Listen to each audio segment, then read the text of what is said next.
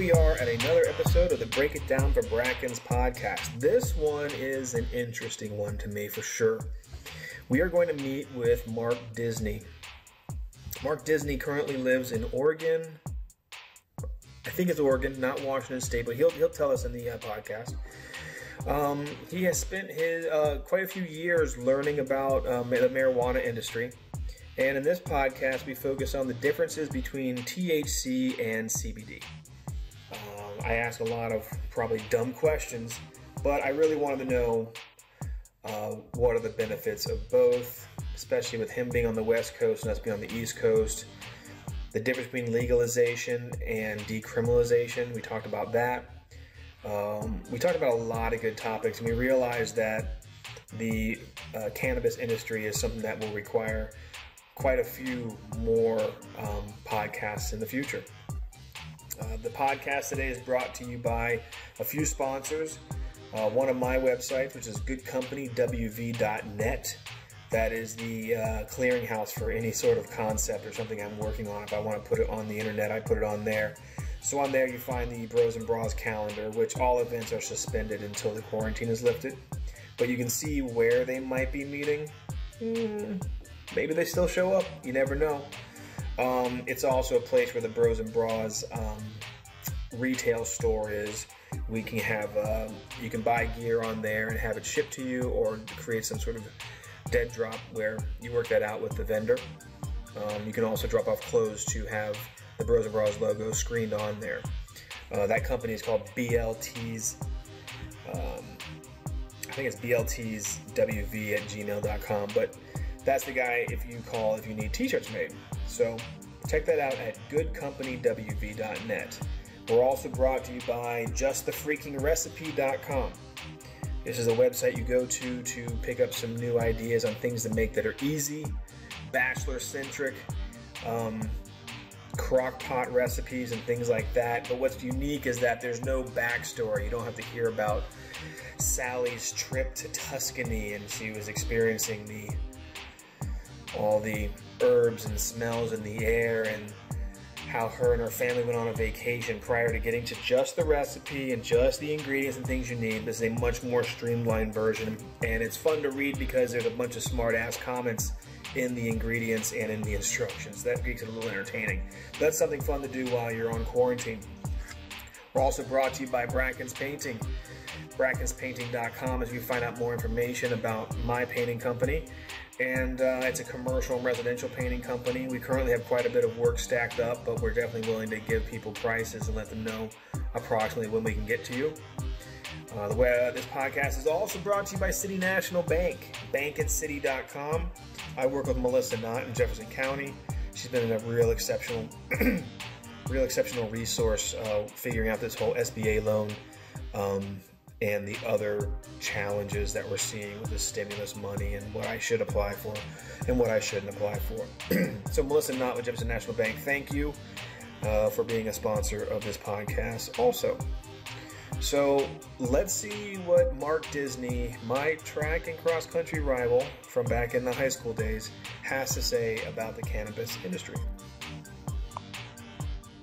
Hello, Mark. Thank you for being on the Break It Down for Brackens podcast. We are recording as of now. Um, as I said in the intro, Mark and I go back like to 1989, 1990. That's like 30 years. Oh, man. That's math now. Yes. Damn, dog. Yes. Yeah. We are getting old, okay? We are getting old. You got to figure we met in high school. So if that's early high school, and we only met because we were on rival cross country and track teams and we had similar haircuts. That's pretty much the uh... yeah yeah.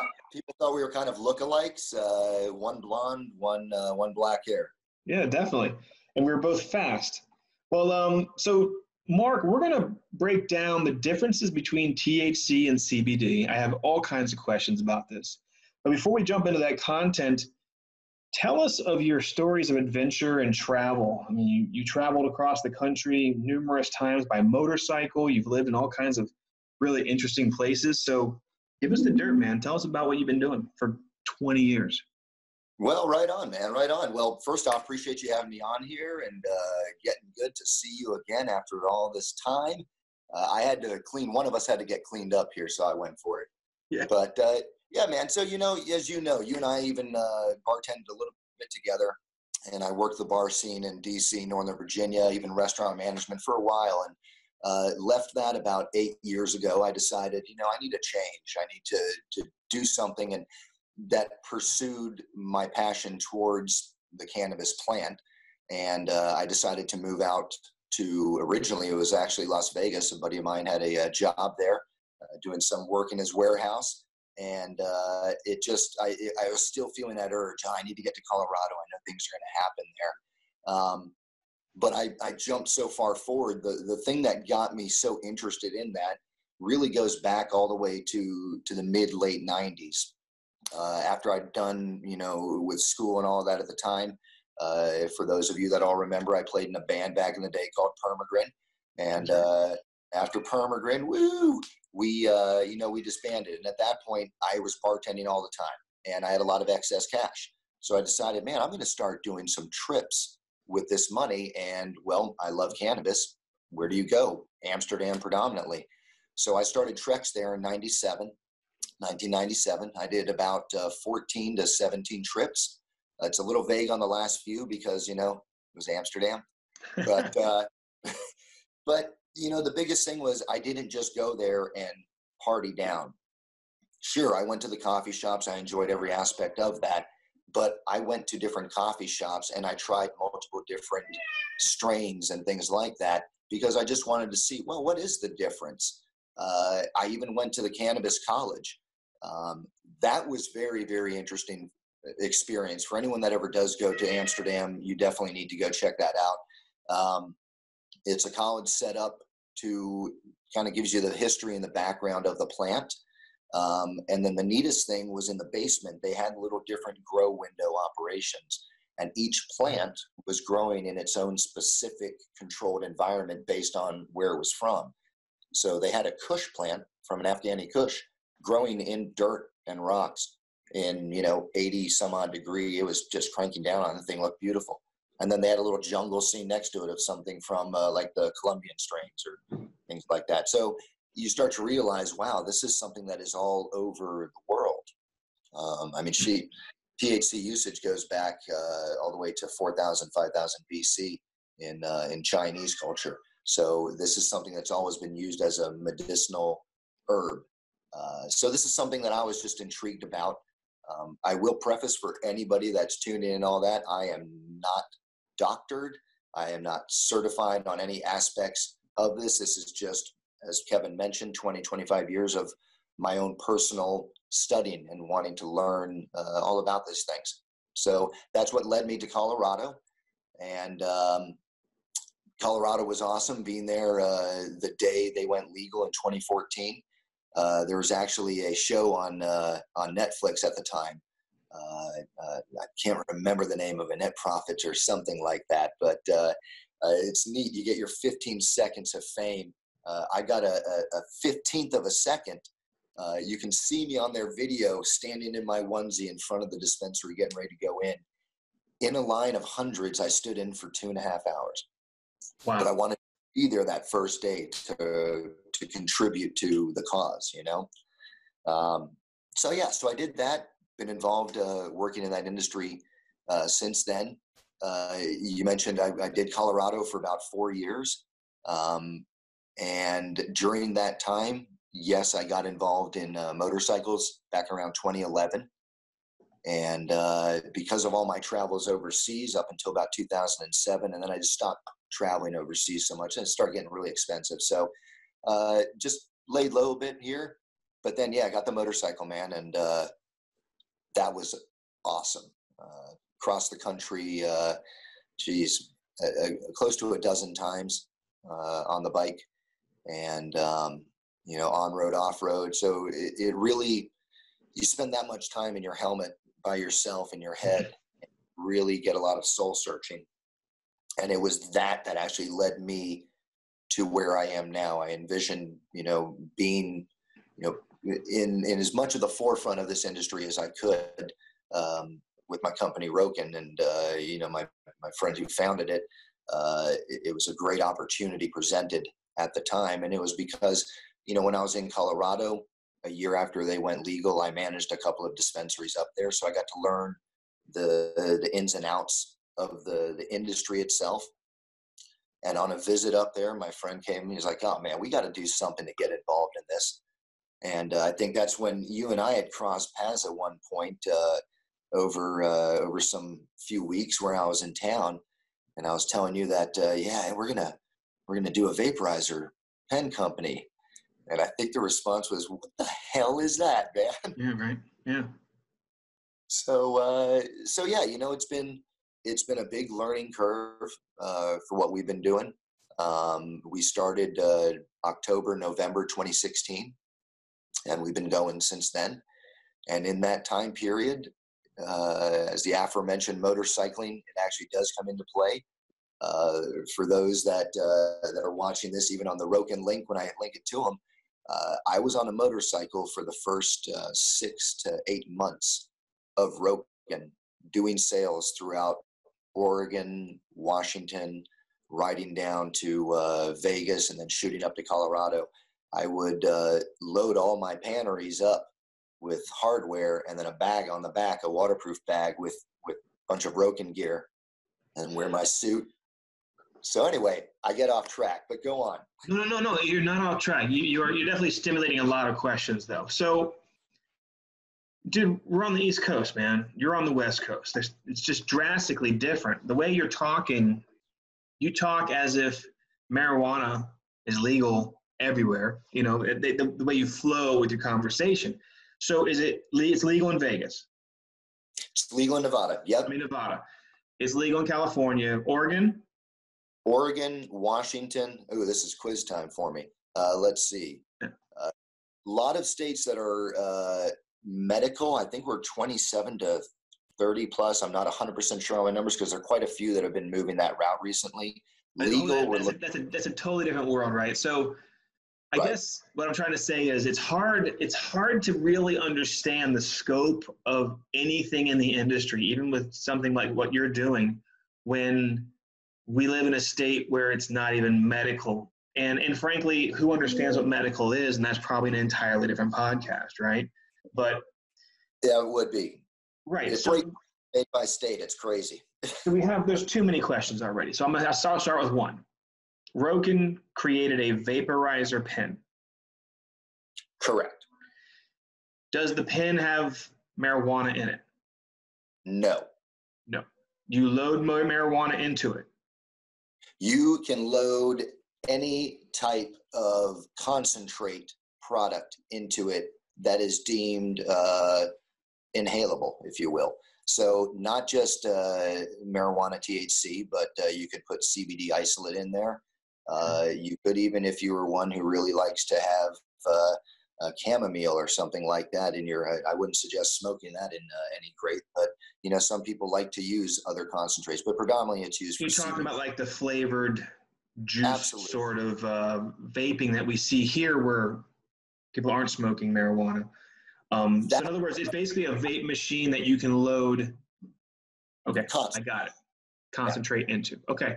So yeah. then when you were traveling around selling the product from vendor to vendor, you were selling the device, you weren't selling a preloaded device.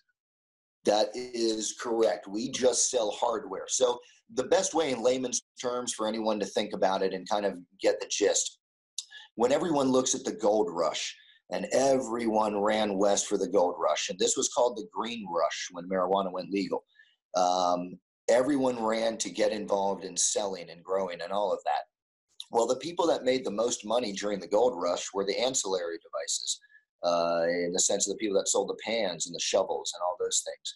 So, uh, you know, we were we were looking at it as in something of, well, no, it's not going to be the most uh, lucrative out of all of those different aforementioned means to this industry, but it's an avenue that needs to be addressed and taken seriously. And companies need to create good quality products. And unfortunately, there was a lot of stuff out there, uh, and there still is a little bit of, of product out there that just isn't made with the best product. and uh, the best materials, I should say. And you don't want to be inhaling that type of thing. So, yeah, and that's one of the reasons I wanted to have this podcast because in an industry where there's so many new products coming out, whether it's hardware or software or concentrate or whatever, mm-hmm. it's hard to um, it's hard to know what's good versus what's just mm-hmm. accessible. So, okay, if that makes sense, that that clears up. So you you're selling hardware, um, but you're I mean, hey, describe it for me, man. You can walk into a shop in Oregon and say, "Hey, let me," kind of like buying Marlboro Reds or Winston's or Camels. You can walk in, just kind of order a you know, joints. That, that's funny you mentioned that. I have to reach forward to grab a uh, a uh, prop that I brought. Uh, this is a company out here. Uh, they're probably enjoying that little bit of blast. But yeah, this is a 10 pack of uh, pre roll half grams that you can go in and purchase at the shop. Okay. So See, I haven't I haven't really been out west in that environment to experience that sort of accessibility, and I'm sure many people listening haven't also. So that's really crazy to me. Okay, so let's jump let's jump into the content a little bit. Thanks for that that update. Um, let's go with the big question at this to start it off is what's the difference between THC and CBD besides the fact that one gets you high and one doesn't? Absolutely. So THC or tetrahydrocannabinol is the psychoactive effects of the cannabis plant. CBD or cannabinol is the uh, I, I, reserve to use the word medicinal. Uh, maybe a better word to use would be therapeutic yeah. aspects of the cannabis plant. Again, you know, I'm no doctor, so I can't say it's medicinal, and uh, they're still in the process of determining, you know, the full realities of of that that part of the plant. Uh, THC, the the general idea for people is, oh, I consume THC and that'll get me high, um, and that's just going to you know make me loopy or get me jacked up to clean up the house because again, there are many different strains of the plant. Um, similar to you know a weed that grows on the east coast that also grows on the west coast uh, you know there's slight different variations in how you know, you know what i mean landscaping wise there so the big thing with cbd is it doesn't give you any psychoactive effects and it isn't something that generally on first consumption you're going to take however your means of doing it, putting on as a patch, a balm, eating it, a drink I think you had or something like that. Uh, you're gonna feel it on on first usage, and it's kind of one of those products, much like uh, I guess you could compare it to in some cases sometimes a fish oil. Uh, as far as internal consumption, I can honestly say with CBD patches or lotions, if you got a sore arm, and you put this product on there, depending on the, the mentholatum uh, application added to it, you will feel the effects of it and it will make it feel better. Um, why? It's a great pain numbing. It, uh, it, it affects the CBD receptors that are in the body. And this is where we get really crazy deep. It's called the endocannabinoid system. Every human being has one and they are CBD receptors in throughout your body and also in your brain and THC receptors as well. Uh, this is where my knowledge gets to a point and then it mm-hmm. definitely gets into the science end of it but it is something everyone needs to be aware that every single person has this system in their body and it's what helps control uh, hunger depression pain anxiety all of these different things that's awesome that's awesome. I had no idea that we had natural receptors to each of those. Um, before we sat down, my back was getting a little tight because I had a podcast before this, and I did a, a relatively quick, not compared to our standards, Mark, uh, 5K this morning. But I, uh, I know I went out there and, and kind of struggled through it. And I came in and sat down, didn't stretch. I'm feeling tight. So I put this peppermint flavored or scented um, CBD oil on my erectors and my lower lats and above my glutes. And in the time that I've sat down here to talk to you, I'm feeling a warming sensation, but I don't know if that's CBD or something else in the oil, right? Um, but I suppose that continued use will help relieve pain back there, but it won't fix it. That's correct. I mean, the, the best way to look at it is, you know, sometimes you, you really give yourself a ding and, you know, oh, let me get the ibuprofen, let me take some Tylenol. And, you know, the people take it. And after time of usage, you know, oh, let me get a couple. Yeah, let me, let me get a couple more, you know, and then it gets to yeah. a bad habit usage. So it, it can be in the same, the, it's not a miracle fix it, but the beauty with the CBD is that you can apply it based on the directions on the bottle, you can apply it, uh, you know, at, at, at the usage. It's very few that you're going to come across that say, do not apply this more than three times in a day. Right. Um, that's the nice thing about CBD. So you use it and maybe you're, as you have that warming sensation that you're feeling. Well, maybe after this podcast, you'll, uh, you'll say, you know what, man, uh, maybe I'll put a little bit more on there and see what it feels like. And by tonight, you might just be in a situation like, wow, dude, this is crazy. Right, well, at the same time, I also realized that my back is tight and my glutes are tight. A because I was running with the right form, but the back got tight because my form started to go because I got a little bit tired near the end, and then lack of stretching, mobilization, probably dehydration is actually why the back hurts.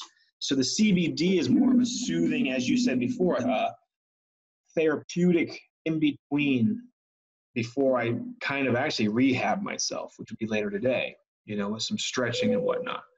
Um, but that right, you know, it's. I was just going to say, you and I both know, and back to you know, water, water, water. That's the big reality mm-hmm. for any human being. Period. You got to consume water. Uh, the beauty of the CBD is it can get in there, much like using Ben Gay or one of these other uh, dragon balm or whatever you want to use Icy to relax hot. those muscles. Icy hot. There you go. It's uh, it's the same therapeutic means, but you're not using a whole bunch of things that I'm not even going to pretend to try to pronounce because you know when it goes one whole line and then on to the next one, it's one word. I'm not wanting to use that. Right. So you know i think that's a big thing. And, and i was going to say you know a, a, little a little story very brief though. Uh, a good friend of mine in colorado uh, suffers from uh, spine uh, uh, degenerative spine disorder. So you know his his uh, vertebrae are compressing and just basically just kind of grinding down after the disc you know he's he's shrinking and all that stuff and it's incredible agony. He's prescribed a multitude of, of pills for that um, he wanted to try to get off of that stuff. And, uh, you know, so he does like to uh, uh, utilize the CBD and things like that. But, you know, he, he wasn't sure, same aspect. So I happened to work for a company and I had a 500 milligram uh, uh, uh, vial of CBD oil that I gave to him to take internally and just to you know it, it's kind of like aspirin or tylenol in the sense of when i say kind of like it i mean when your foot hurts or your shoulder hurt or your knee hurt, you took ibuprofen, and for whatever reason, it knew where to go based on how it triggered with the man, with the mind. Same exact thing with CBD oil. You take it and it knows where it needs to go. Interesting thing here. He was in so much pain that the pills he had to take, he could only take every 12 hours. He'd have to set an alarm for when he could take it again. Not so that he remembered to take it, but so that he would remember to wait until that time when he could so he wouldn't get addicted in his system. So there were times he'd be waiting two, three hours in agony. So I mm-hmm. gave him the vial. And I was like, yeah, let's talk in a few weeks, man. And a few weeks later, I talked to him. And I'm like, dude, how you doing, my friend? And he's like, dude, I don't know if it's your CBD oil or not. I'm not going to say it's the mystical fixer. But I used it for a week. And going into the second week, I noticed that I was hearing my alarm going off in the kitchen and remembering, oh, I got to get up and go take my pill. And I was like, you know, I'm not going to say it's working, but I'm going to say it's doing something. So yeah. that's that's my I feel like people hear stories like that that all can't always be substantiated and you can't tell if it's the CBD helping or not, but I feel like it's a really widely varying positive supplement to what you take throughout life. And like the stuff that I have upstairs for my back, that's a topical sort of thing, right? So I don't really know um, if that's better than ingesting. Whereas this this Kill Cliff, which is a post workout drink that has hemp in it, but it doesn't really say how I'm supposed to feel, so I can't tell if it's working or not, right? So, you know, um, let's see, let's see, it says here helps you rehydrate 125 milligrams of hemp extract. It delivers 25 milligrams of cbd benefits that your body deserves. Um, and there's a bunch of kitschy stuff written here. But that didn't tell me it didn't at no point does it actually tell me what it's supposed to do for me it's just right. a very nicely flavored orange kush it's funny. Ooh. Yeah, orange instead of orange crush, it's orange kush, and it's got the big CBD on there. And I drink it. I don't know if I feel anything, and I'm not looking for a THC effect. I'm looking for a uh, woosah, man. Maybe like some relaxation. Maybe some of the stress or anxiety could melt away without being psychotropic or whatever. Yeah, yeah, absolutely. The let's face it, at the end of the day, uh, it's the same as a beer. And how, how does one beer affect one person as to the other? Every single person's body is different. Um, and so that means each different consumable method or applicable method can vary for people. Um, you know what what might be for you, you know, taking a drink like that uh, you know, maybe it maybe it doesn't do very much. Maybe it's doing so little that you don't realize that. Hey, you know what? Uh, I was able to actually keep going for an extra 30, 45 minutes. Didn't realize how it rejuvenated me a little bit. Uh, it, it, it's kind of one of those where, you know, it kind of depends on what the delivery method is. You know, if it's a sugary drink, you know, I, I can't necessarily, you know, attest to is it going to uh, do the right thing. The fact is that it does all attach to to fat so, uh, cells, so that uh, that can be you know beneficial for sure. Um, but excessive sugars in anything is definitely going to you know mess up specs. Um, the, uh, there's a thing called the entourage effect, and the entourage effect is when there's THC and CBD combined together. Um, that is when everything is working cohesively. Um, that is what predominantly a lot of the medicinal um, uh, doctor prescribed uh, methods try to tag. And again, this is for another podcast when we talk the medical, but the interesting thing about that is then, you know, using that knowledge into the medical dispensaries that then gets dispersed into the recreational market as it opens up. But again, well, that's a whole nother app. No, no, let's talk about it now because I can scratch the surface on this with just one question, which I imagine has a relatively simple answer. So I deal with new business stress. I'm always, my mind is always turning. I've always got ideas pumping out. And then I like to capitalize on opportunities. So it, I usually deal with a lot of positive stress, like, and it's, it's kind of like just opportunities. Um, but I'll lose sleep but I can't fall asleep or I get scattered in my thoughts. Um, so, in theory, if let's say West Virginia legalized medical marijuana, as it's put, I can then go to the doctor, and the doctor's like, Bro, all you really need is some of the CBD THC combo, and that will chill you out. And then they give me a prescription that I would then take to a dispensary, and then they give it to me. Is that how that works? That's correct. Basically, so, uh, well, yeah. that's layman's coverage, if you will. And now, the thing with the doctors is, and again, this is dependent on state by state, but when the programs are just initially getting going in the states, uh, you're going to visit the doctor and you're, you know, checking off the boxes, if you will, of you know what are what are your issues, you know, anxiety, you know, depression, this, this, this, and uh, you know, maybe you're suffering from uh, severe pain from, uh, you know, heartbreak from all those races that we ran together. You know, maybe you need something for that. Oh, oh it sticks oh, with me. It sticks oh, with me. Dude, who am I kidding? You would wipe me all over the place right now. I'm not even joking. So anyway, never know. right. So um, the big thing is that it's it's it's generally tried to be set up initially specifically to that person. Um, I have a friend who uh, was recovering from uh, from some bang up and all that, kind of from an accident, if you will, car accident, and uh, um, he's on a medicinal program in one of the states, and he is prescribed both THC and CBD at pretty much open limits because of the realization that wow this is going to help you know the body and the mind for you to recover and do what you need to. Um, in in other states for example um, you know as as a little fact note that a lot of people might not be aware of uh, governor northam of uh, virginia there just decriminalized uh, marijuana last week which puts it at a uh, fine for possession of, I think, $25 for up to an ounce. Um, the next step for that is generally medicinal.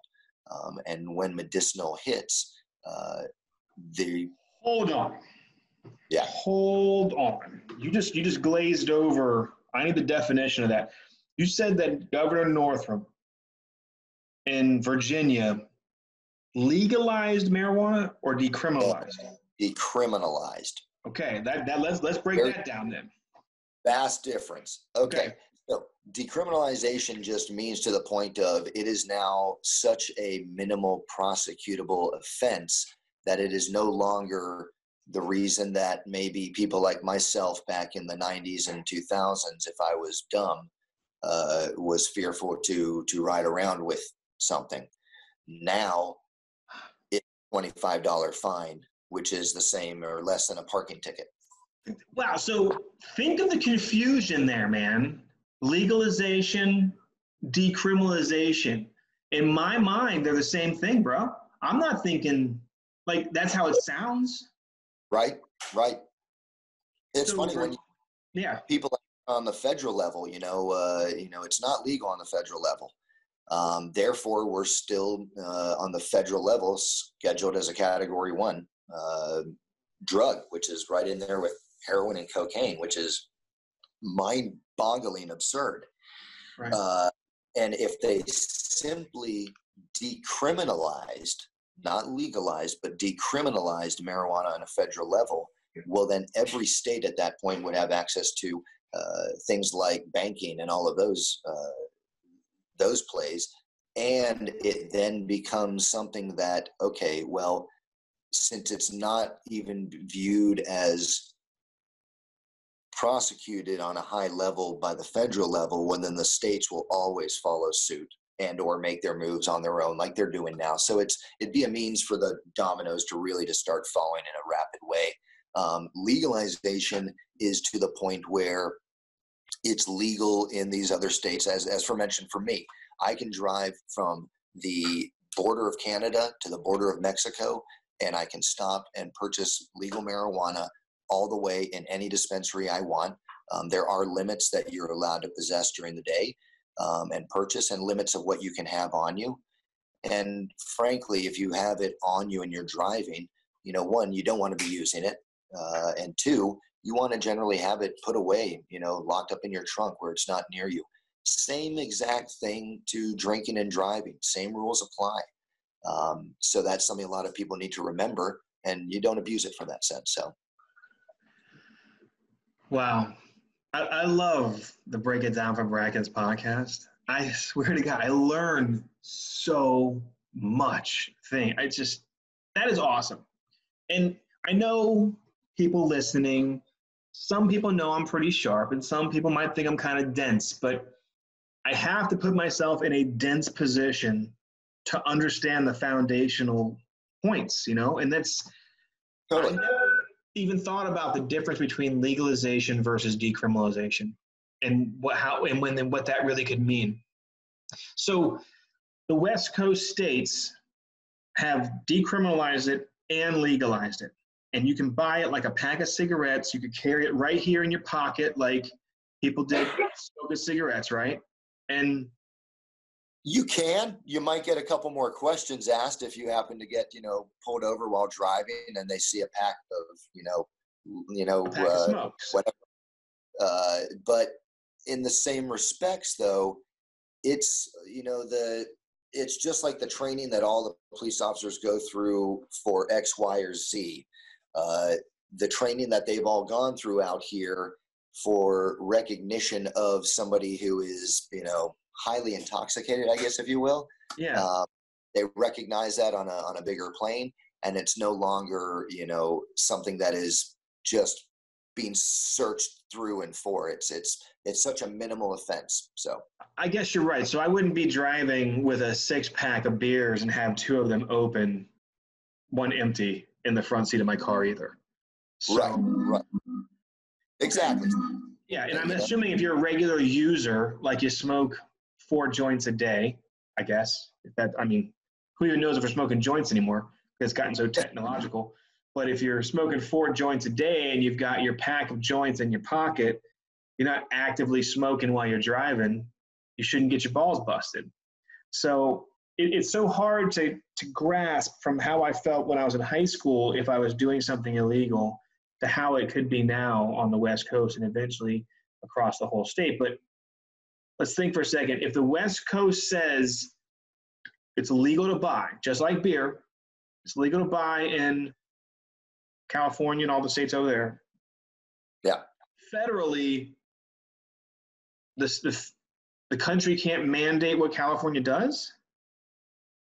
Well, no, I mean this is you know as uh, as they like to put it, uh, the Constitution gives the states uh, their own rights to make moves on certain avenues here, and okay. Uh, and and and more to the point of they let the people vote in each state on the majority across the board, the majority of states that have gone medicinal and legal have been because the people themselves in the state, it went on the ballot. And it's usually been put onto the ballot by NORML or MPP, and that's Marijuana Policy Project, or NORML National Organization for the Rights of Marijuana Legalization. Um, those are the two main groups. And they push to get a lot of these things onto the ballots. Then the people themselves vote for it. So it is a bummer when you see certain states are like, oh, it didn't make it again. And you're like, what is wrong with you, you folks so, there? I mean, it, it, didn't make it to the ballot, or it didn't get it got voted down. Got voted down by the people. Now, what's interesting?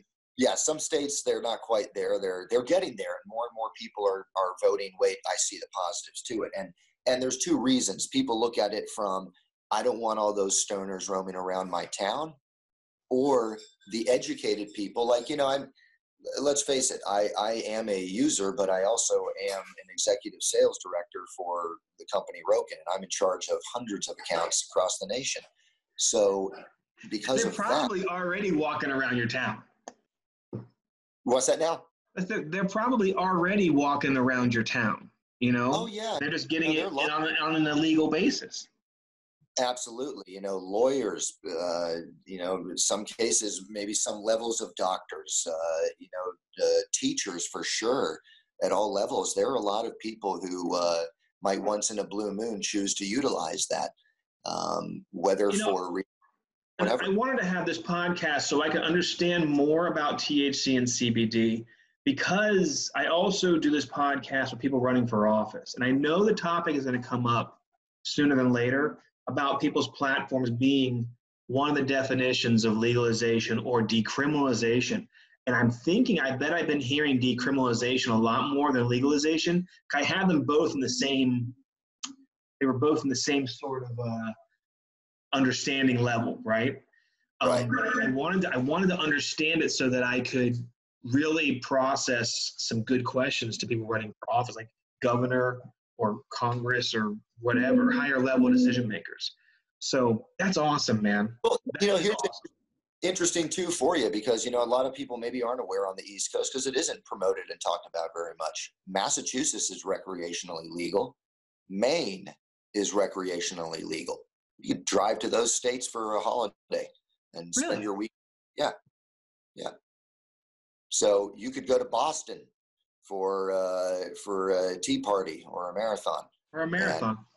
Or a marathon. And at the end of it, after you've uh, won whatever it was that you were going for, uh, you can celebrate with uh, with a space cake or a pre roll.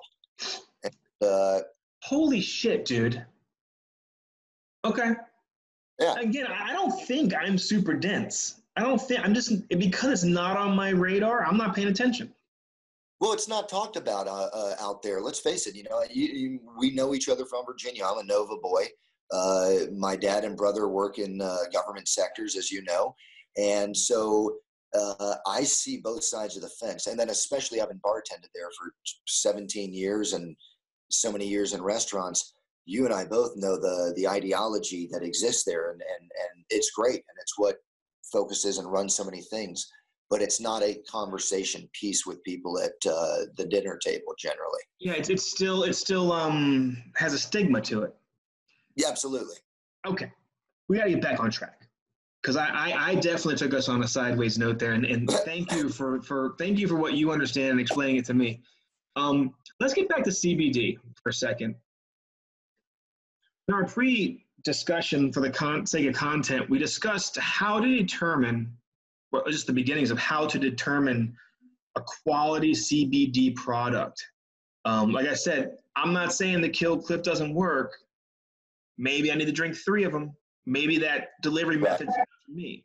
The stuff I put on, maybe that's not for me. I was texting with somebody in New York who uses a CBD that they they put it under their tongue or something.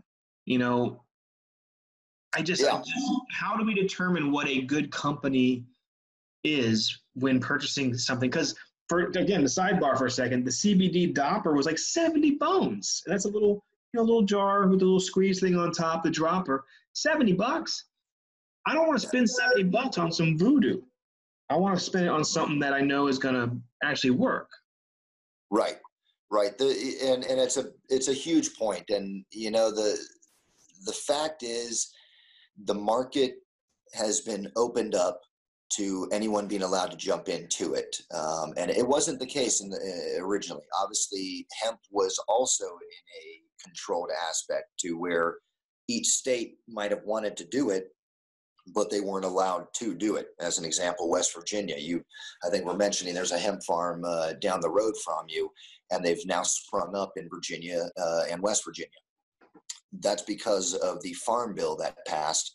And when the farm bill passed, it allowed for hemp CBD to be grown throughout the US. And then at that point, it boils down to each state allowing it and then each county allowing it. So, in simplistic terms, everybody who does drink knows or loves Jack Daniels.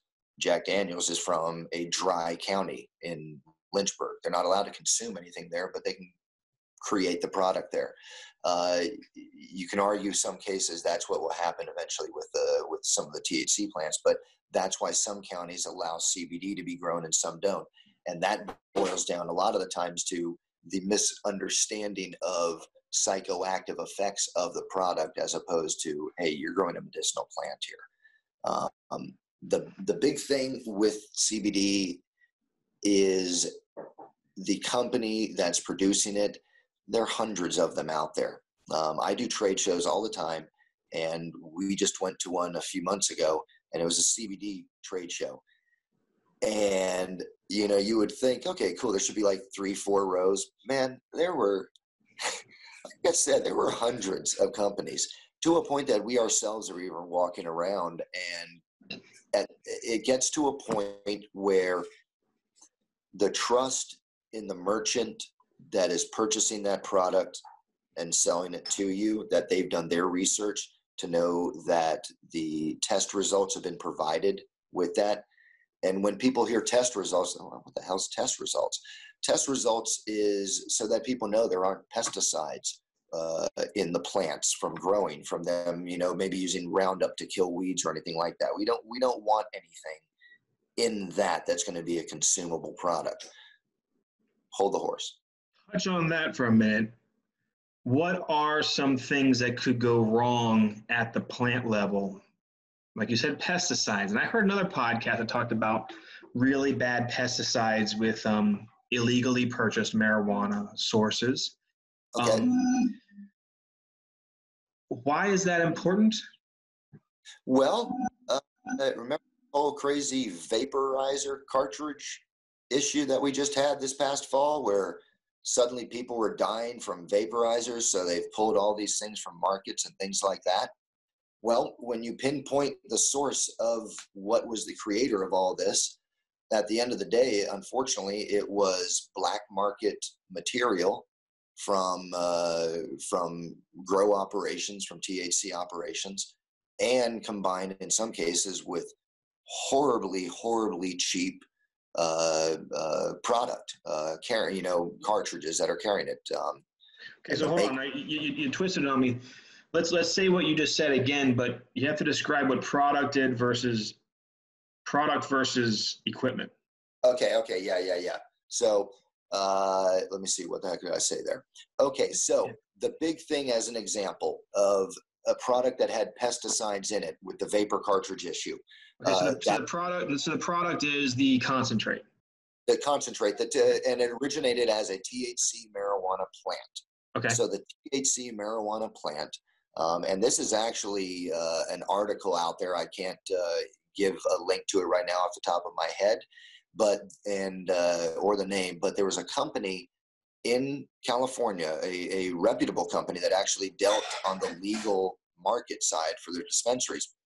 Uh, they grew a lot of product, and any batches when they run them through the test results to check for any high levels of pesticides. And, and pesticides can be anything, including leftover uh, nutrients used as fertilizer and things like that, that, that people use even in their own yards. You always want to make sure that you're using healthy organic things and then that you're washing them through with with water and everything so these plants hadn't been cleansed entirely and they failed the uh, inspection the test well by law those products are supposed to be immediately destroyed well some of these companies the owners were exceptionally greedy. And so they put a backdoor operation up. And ironically enough, this operation was down on the same street that the police academy was on. Um, and so this guy had a backdoor operation going where they were taking this tested positive uh, for pesticide marijuanas and were blasting it down, creating their concentrates, and then loading that into these cartridges and sending them all over the place to where people even out east and well all over the country you know getting these nice fancy cartridges that hey these are from california you can only purchase things recreationally over the counter. So how are we getting that many? No one's going to out of their way spend thirty dollars over the counter for a cartridge, come back and sell it for thirty-one. You are a horrible entrepreneur. Right. Uh, so we know it's illegal black market stuff, and that's what created that whole crisis. Um, and then I said, combined with crappy materials that were coming out of China, um, multiple, multiple tier levels of manufacturer companies that do what we do, but we are a top tier level because we take our time to make sure all the products cl- uh, clear all the certifications that are required, both U.S. side and European wise. So, um, but that explains that aspect of what I meant by product, if you will. Yeah, I was confused between product and equipment because you sell a product, but your product your product is equipment. Anyways, yeah, that, that, that for a second. So so good companies do testing and you were saying they test for and yes, we were asking was what goes wrong at the plant level so if you have to envision a farm and i'm going to envision something the size of my backyard okay i'm gonna, it's something small because i saw the one in virginia down in um, i want to say it's uh, no, it's not. It's not. It's Radford. It's down by Radford. There's a humongous farm. You can see it all from the highway, and it's almost three quarters of a mile long along 81. It's just huge, and it's just hills and hills of um, I think it's called True Harvest. I think it's what it's called. Anyways, okay. it's amazing. It's right there. But I'm gonna envision something in, in my backyard, which is mostly everybody's typical backyard, and um, I bet I have numerous plants out there to keep bugs off of them. A normal operation would put some sort of uh, bug deterrent on it, right? That's sure what I'm figuring. Um, I know we do this with our tomatoes and cucumbers, and a lot of the food we get put on salads, those probably have some sort of pesticide sprayed on them at some point. Maybe, maybe not. You know, they could be already pre-treated with something to keep them from, uh, you know, getting uh, attacked. I mean, yeah, infected and stuff like that. So yeah. I'm still eating that salad. I'm still eating those cucumbers. I'm still eating those potato, uh, those tomatoes. How is it that much worse if it's in marijuana? Well, it's what's used, and it's you know using organic uh, uh, pesticides, if you will, things that are are known that are uh, not harmful to the to the human consumption, um, but that can be used as a, um, a cleanser, if you will, for these things. Uh, it's the same thing applies to um, you know when you're buying organic vegetables as opposed to the other section of vegetables. Well, the organic you know has to pass these strict guidelines standards, and those standards mean everything you're using has to be of an organic base to a point of uh, you know I can't uh, speak to a, a knowledge, but where somebody might put a juice with a light sugar and a water mixed together and lightly spray that on a plant to use it to keep something off of it. Um, again, at this point, I'm talking a little bit out of my uh, my knowledge on the botany end, but uh, gotcha. you get the gist. Yeah, I get that. I get it. I get it. I get it. I get that. Sometimes my questions will pull us down a path of um, some other expert, probably a farm person, and I, I can think of who to call. Well, here's an interesting thing too, though, for you on that, because a lot of people uh, don't understand with the hemp plant the uniqueness of it and the reason you have to be so specific with the hemp and the THC plant, but especially the hemp plant, is the way they absorb nutrients. They very much cleanse the ground that they're planted oh. in. They'll absorb everything.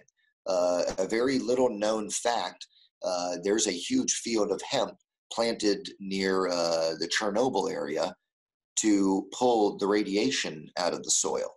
And it's pulled into those plants. Those plants are then chopped down and destroyed. And then, you know, another, and it, it's helping use to cleanse the soil. Um, so the same thing, if in your backyard you want to grow something like that and, you know, oh man, I'm sick of these darn weeds over here. Well, I'm just going to, you know, s- spray something bad like a Roundup over here yeah, that is the last thing you want going into that product that eventually later on you're going to be consuming. Um, so, so that makes a lot more sense. So, because the hemp plant is a ground cleansing type of plant, that's that's awesome, man. That's that's really good to know. Okay. Yeah.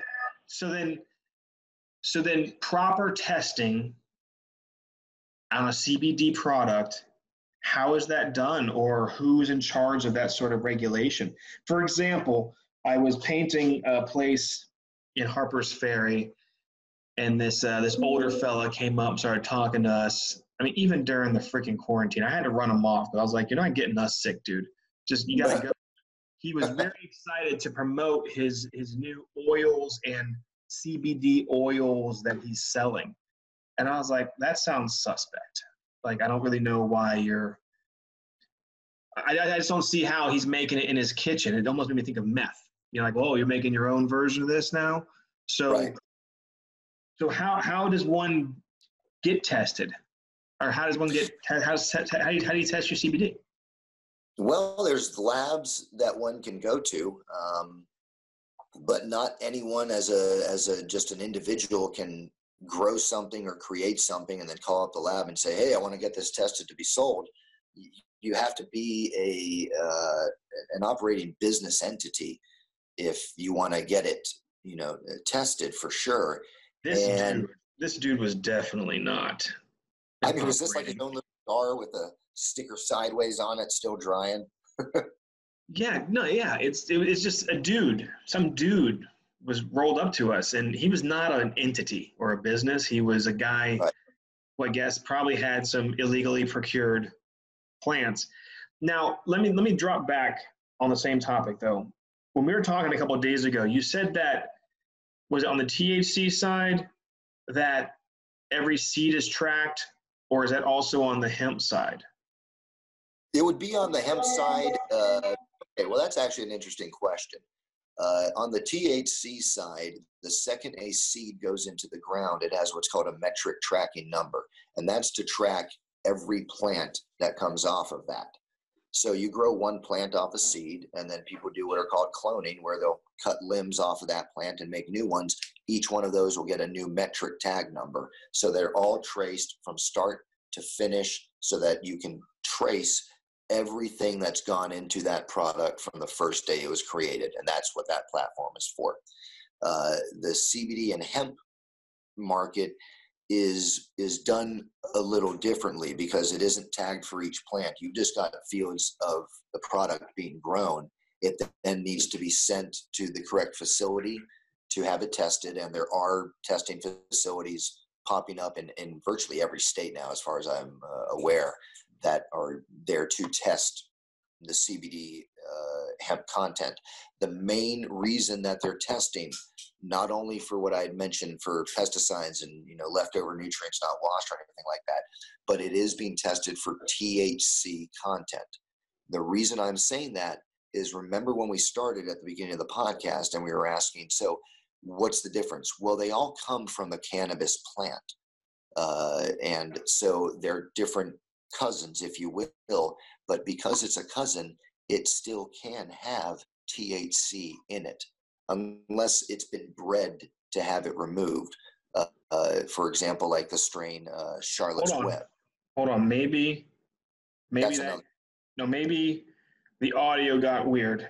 You said CBD can or cannot.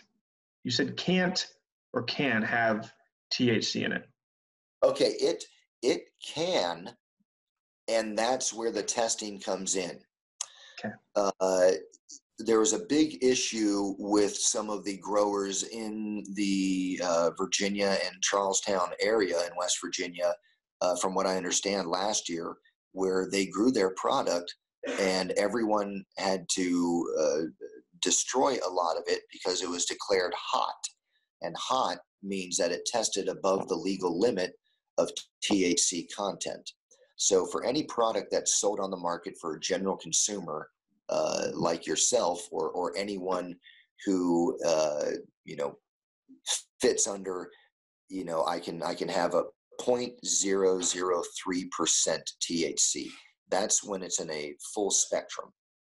Now, if it's a broad spectrum, uh, then it's going to be uh, no THC. It's completely removed uh, from the product, and it's just different forms of extraction there.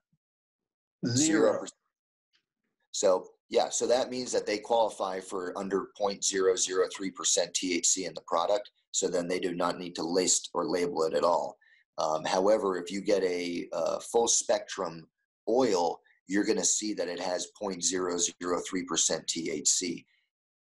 The difference being is that somebody in a government job who does want to utilize CBD because they've heard it works really great for, for somebody like yourself, uh, but they just I cannot test for for THC. Period. Okay, well, use the use the product that is absolutely fully stripped, um, and then uh, that's going to be the broad spectrum.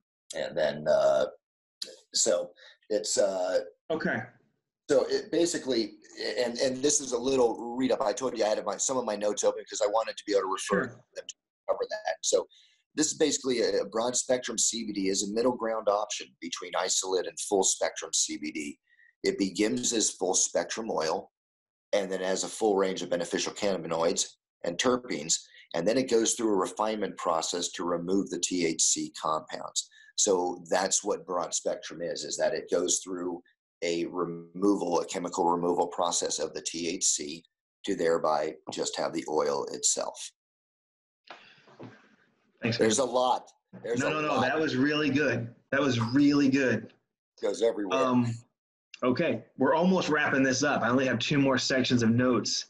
Uh, the next one is, um, I mean, you're in it. So, what is the future of CBD? What are we going to see in the next 18 months for CBD products that hopefully I notice work more? Okay, well, yeah, absolutely. Uh, this is an interesting market because CBD is its own entity, and then the THC marijuana is a, is its other side. However, there are certain parts that are overlapping, and, and that would be businesses and branding and recognition of product. And it comes back around to a topic earlier of how do I know that this company's product that I'm buying is good? How do I know it's better than that?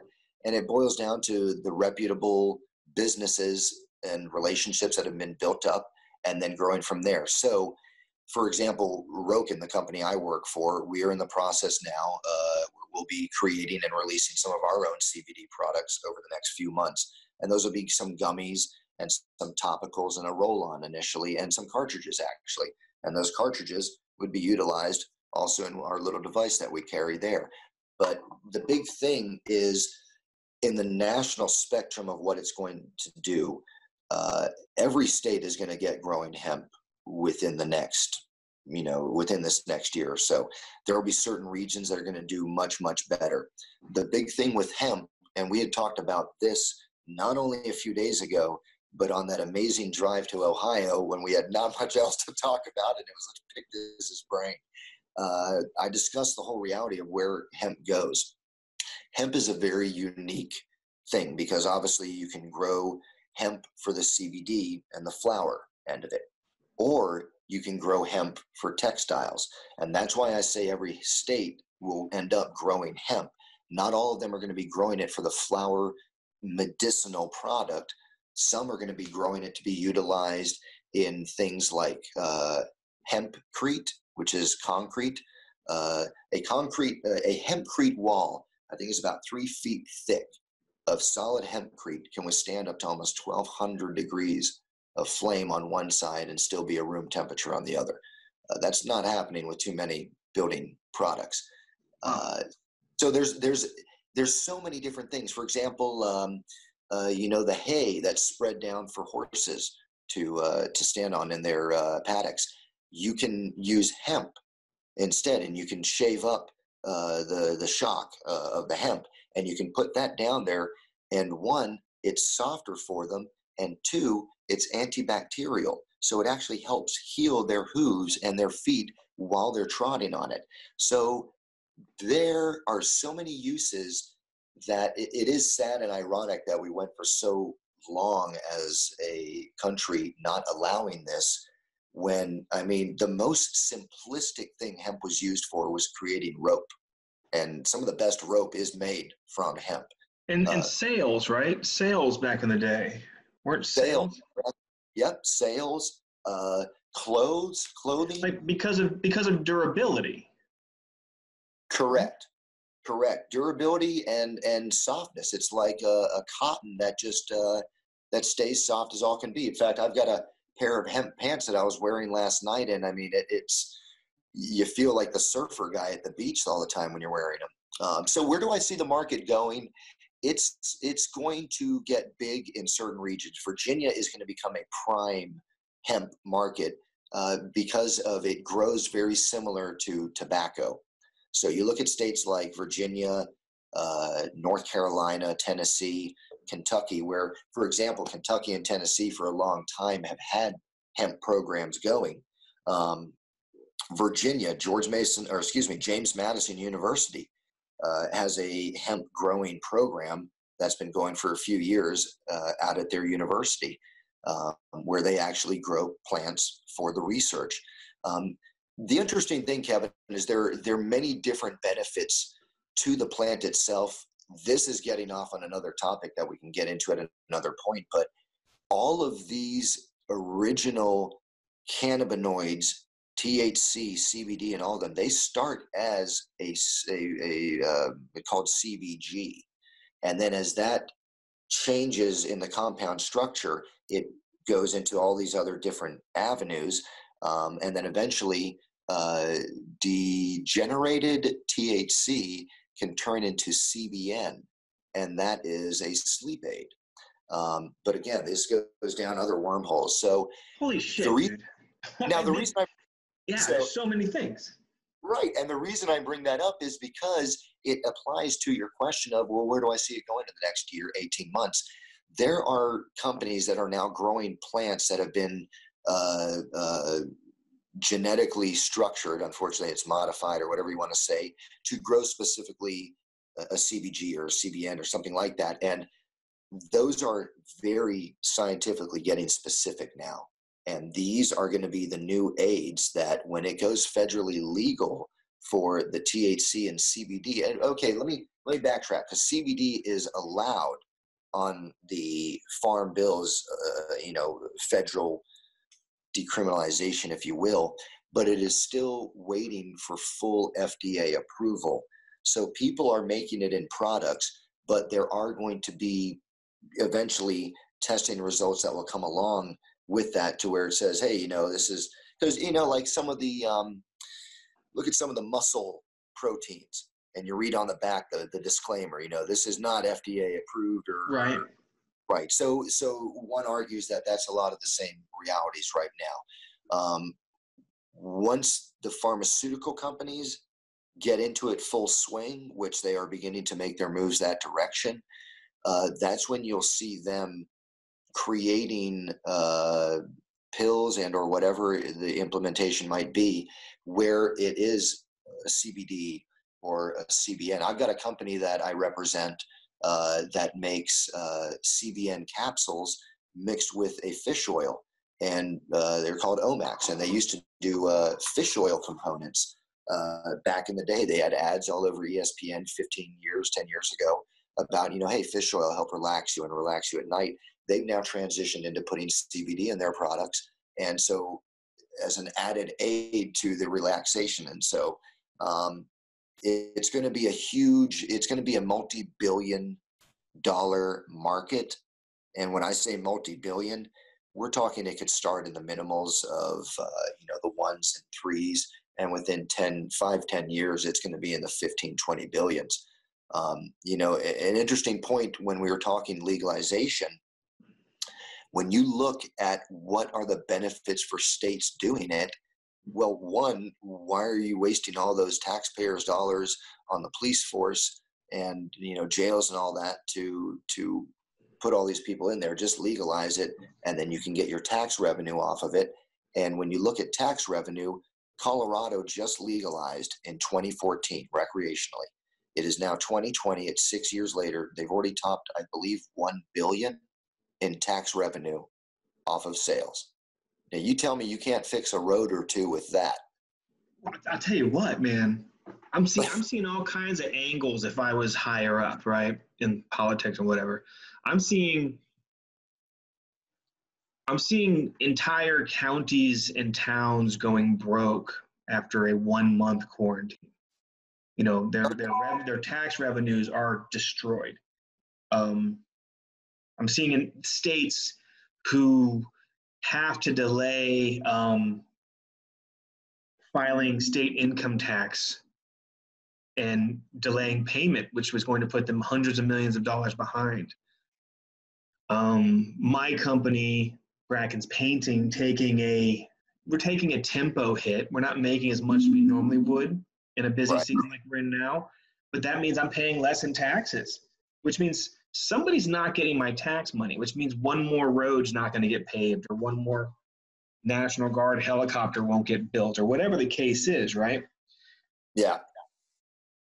Well, there's go ahead. Well, hold on. So so decriminalization or releasing the reins on the uses of hemp and all these things could literally bring everybody back when it comes to tax revenues. They could literally within a year be caught back up. I mean, that's yeah, that's, that's how I see it.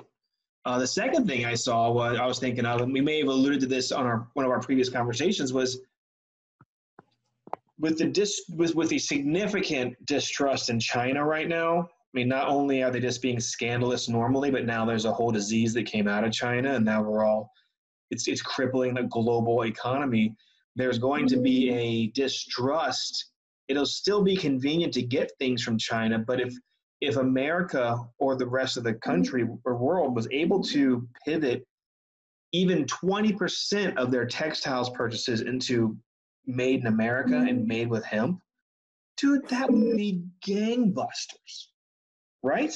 It would. I think, you know, Kevin, you touch on a very, very interesting, massively broad point that can be comprised very simply.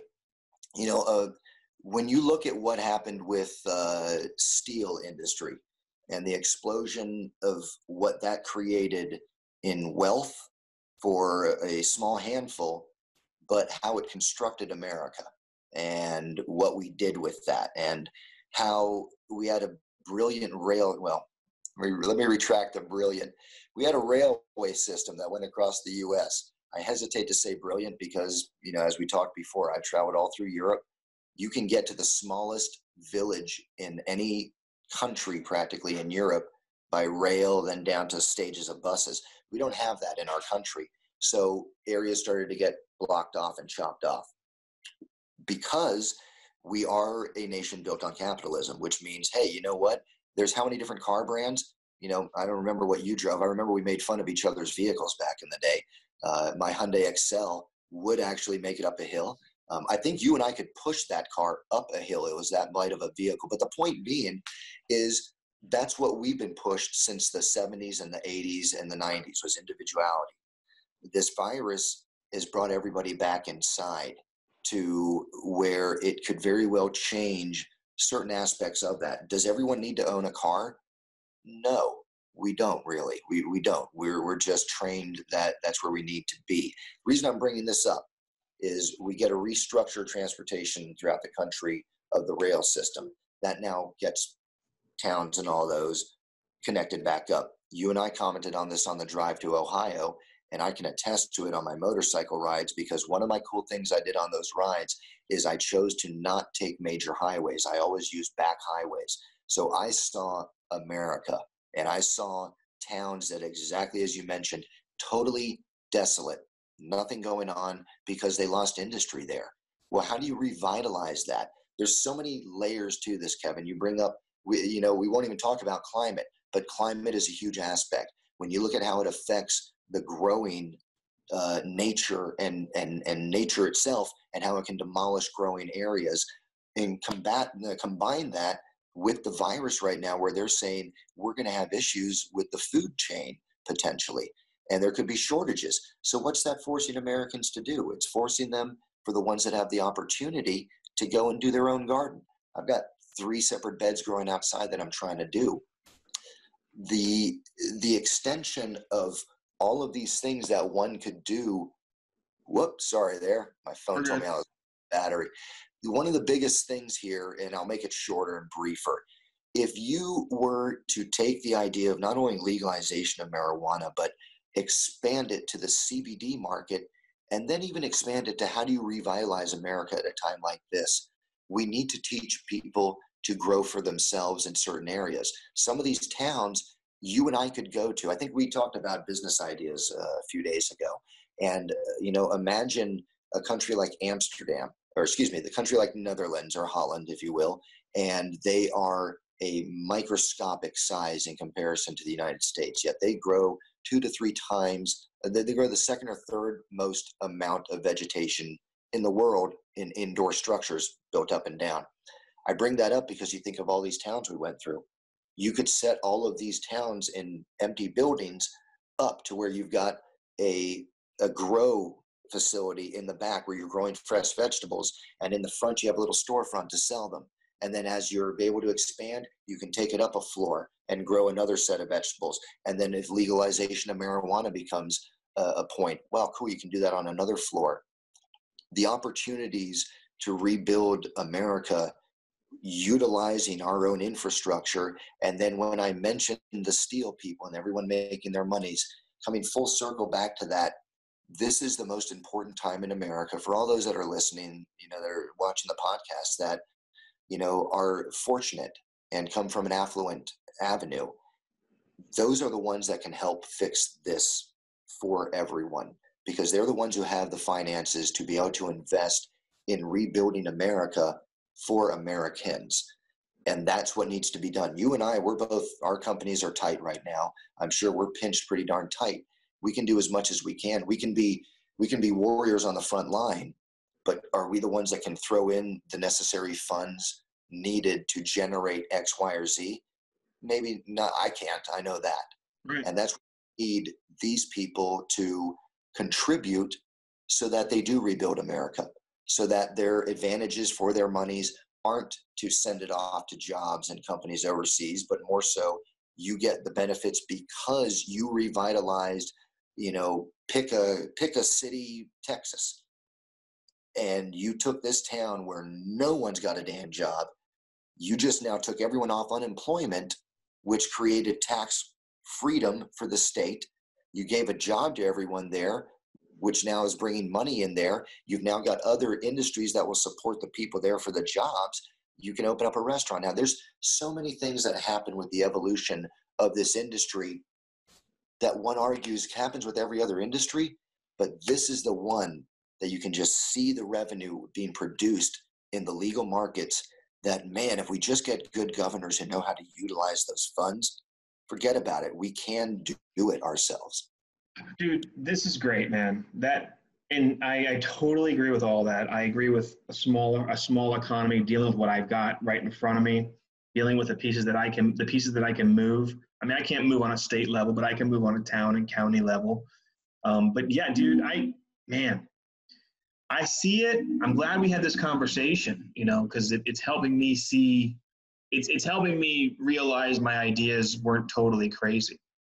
Um, so thank you for that. But wrapping up, man, tell me what um, tell me what Rokin's doing, what they got coming up, how we can learn more about your your the company you're with. Hey, absolutely. Well, appreciate. It. I mean, again, you know, appreciate you having me on and letting me blaze the Rokin across the chest here, and uh, you know, so we're a manufacturing company that started as a hardware company. Uh, we're in the process of creating CBD products. Uh, as far as where's our hardware available, you can find it throughout the U.S. Um, we got our products in dispensaries for people to purchase to go with their concentrates that they buy there or their cartridges. This is one of our biggest sellers right here. This is a cartridge device right there. So your cartridge just screws right into that and that you can buy the cartridges at the dispensaries and then a lot of them sell the mini tank right there with it. Uh, it's just a very good smooth and discreet method of usage. Comes with the lanyard to be able to hang on there. But these are the types of devices that we create. Um, we are in all the legal states. Uh, there's at least a handful of dispensaries in each state that has our product. Um, but you can go to even to your local head shop or glass shop or tobacco store right up the road. Uh, a lot of them are carrying these devices, and then they'll be carrying our CBD products as we expand. Um, we had mentioned I'm, I'm the East Coast sales manager for the company. Uh, I cover everything east of the Mississippi River, so I have a very large territory. Um, and I actually cover Colorado and uh, presently living out in Oregon and uh, cover up in this territory as well. So it's a lot.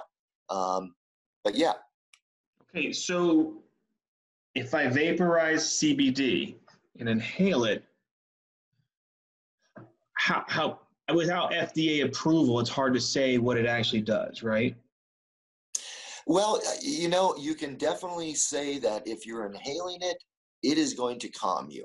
That's it's a oh. it's a very relaxer. Um, you know, I'm not going to sit here and uh, and say, hey, use it for X, Y, or Z. But having said that, you know, what I tell somebody who's uh, you know, in college, uh, studying for exam that has anxiety before the night of a test or something, to maybe take a little CBD to try to relax their mind and their body? Absolutely. Uh, you know, before something like one of these interviews, um, I mean, how's your back feeling? It's getting better. There you go. Yeah. You know, so the thing is, is that that's what we do. We go around the whole country.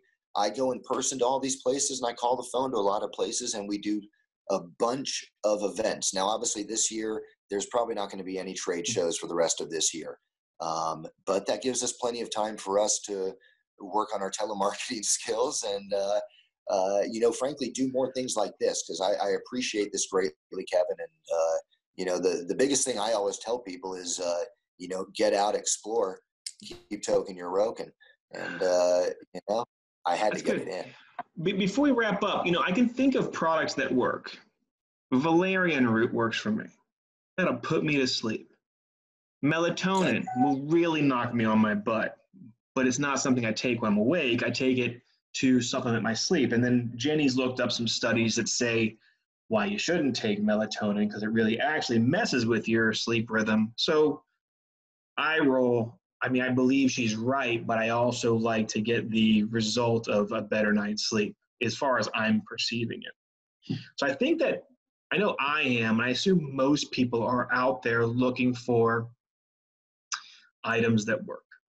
So if something has a calming effect, fuck yeah, man. That's what I want to hear about. You know, that that's what I need. I need to be calmer. I need to be more relaxed.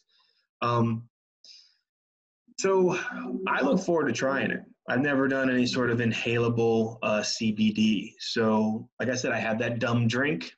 Questionable. Not totally sold on what that's doing for me. The little lotion, is it the peppermint? Is it some sort of icy hot sort of application that's working, or is it actually CBD? I don't know. Am I not using it enough? I don't know. I feel like it's also experimental, you know? It is. Yeah. It is know, it's a lot of building up in the body. Uh, you know, hey, when we get our cartridges out there, you know, know that you know we we do all major testings that are required plus some extra. So, you know, when we get some CBD cartridges and uh, uh, that going, I'll I'll make sure to get some heading your way so you can check it out. And uh, you know, the biggest thing is uh, doing the research on the company yourself with the CBD and realizing that it is something that just has to naturally build up in our bodies because frankly we've it all boils down to nutrition, right? You know, it's all what we consume, and we for a long time were taught not to consume some of these things. Um, but you know, cannabinoids can be found in many, many different plants. Same with terpenes. I know we're trying to wrap up, right? So, what would be?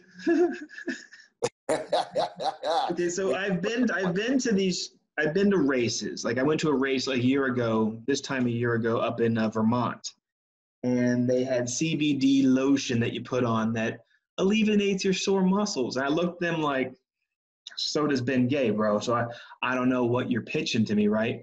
Um, and then another example is this Joker in Harpers Ferry trying to pitch me on this idea of buying some CBD oil from him.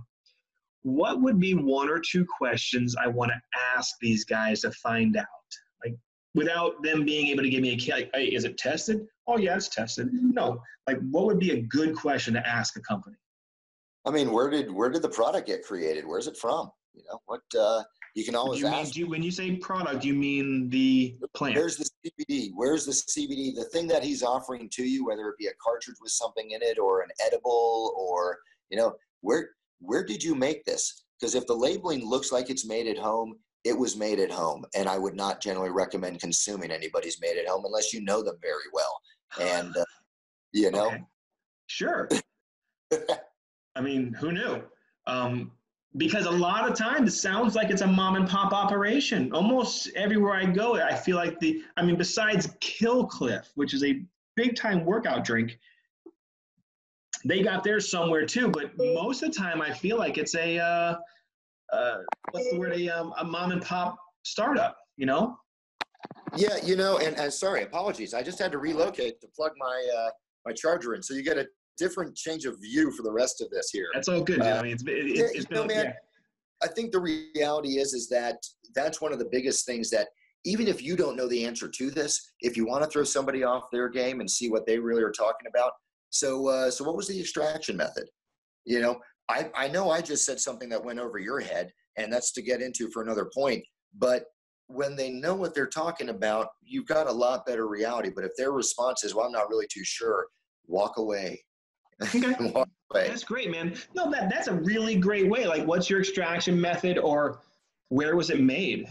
Or where did the CBD come from? Those those are at least starter conversations. You can gauge what somebody's experience in is it. Because I feel like everywhere I go, someone's selling some sort of CBD, like farmers market CBD. What? What? Well, it's funny, yeah there's a lot of farmers markets. People are selling the CBD, and uh, you know we can go on and on for that forever. But you definitely always want to be skeptical about the person who comes up to you randomly and says, "Hey, you want to buy a watch?" Right? Yeah. Yo, I got some speakers in my van out here in the parking lot. Come check it out. Let's okay, so do it quick though. Let's do it yeah, quick. So real quick, uh, Rokin, what's the website? Rokin, www.rokinvapes.com. R O K I N Vapes. You got it. We got a nice right. 20 percent off uh, special going right now because of the coronavirus thing. So uh, we know everyone's at home and we want everyone to be safe. You know, like I said, my normal tagline was "Get out, explore, keep token Aroken," and right now it's "Get out to your backyard and uh, explore safely and keep token that Rokin." All right, cool. And then uh, we'll look forward to when you guys come out with the CBD. Any potential timelines on that? I want to say within the next three months, but obviously with the issues at hand right now, uh, manufacturing for all the different products have slowed down a little bit uh, due to people, you know, having to be, uh, you know, not being able to be at these places to work. But you know, we're hoping the next two to three months, and if it gets expedited, uh, we'll get on that, and and hopefully we get on and do this again, uh, you know, soon, man. I'd love to do this every month with you. Oh yeah, man, Mark. I think I'm gonna probably use you as my go-to expert. A because I know you and I trust you, and B because I know you've been in it a long a long time, and uh, there might even be potential to um, have you plus somebody else on to talk about two different points of view on the same topic. That would be fun too. I think. Um, Absolutely. But yeah, I think I think I'm gonna make you my THC CBD professor. Maybe we'll have one of these every two to three months. You know. Dude, I love that. I'm gonna have to have my dad hear this now so he can see my education paid off. Parents are the best. All right, Mark, I'm gonna I'm gonna go ahead and wrap it up. I really appreciate you being on the podcast. Thank you. Kevin, thank you so much, brother. Appreciate having me. Great seeing you. I'll get a beard for next time. Right on, bud. All right, brother.